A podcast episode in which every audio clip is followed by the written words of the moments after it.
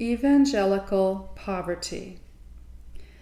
I think what pleases God the most is when we place Him in the very forefront of our lives.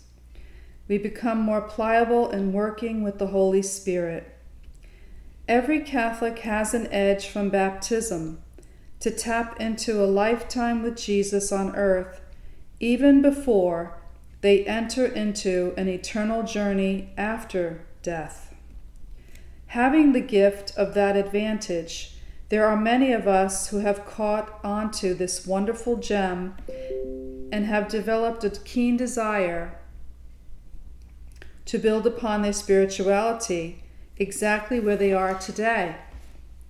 Spirituality and spiritual maturity increases when our desire for world possessions no longer possess us we can become very receptive to the Holy Spirit growing in our soul and expand our spirituality with the sensitivity and likeness of God's.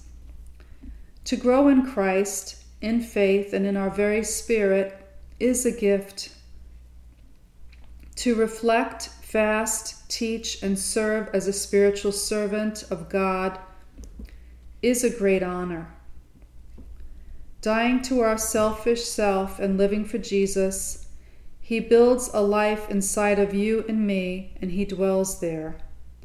I believe wholeheartedly in Holy Scripture.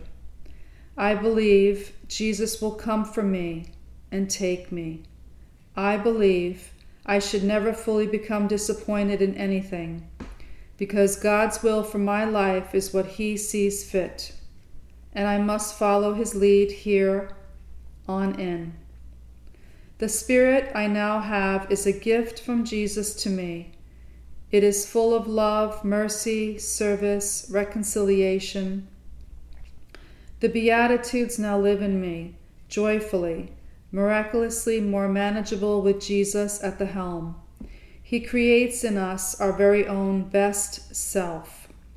Happier, holier, and more at peace with the world, because I carry Jesus in my heart and my soul and in my spirit. Thank you, Jesus, for the gift of knowing you, loving you, and serving you forever and for all eternity. Amen.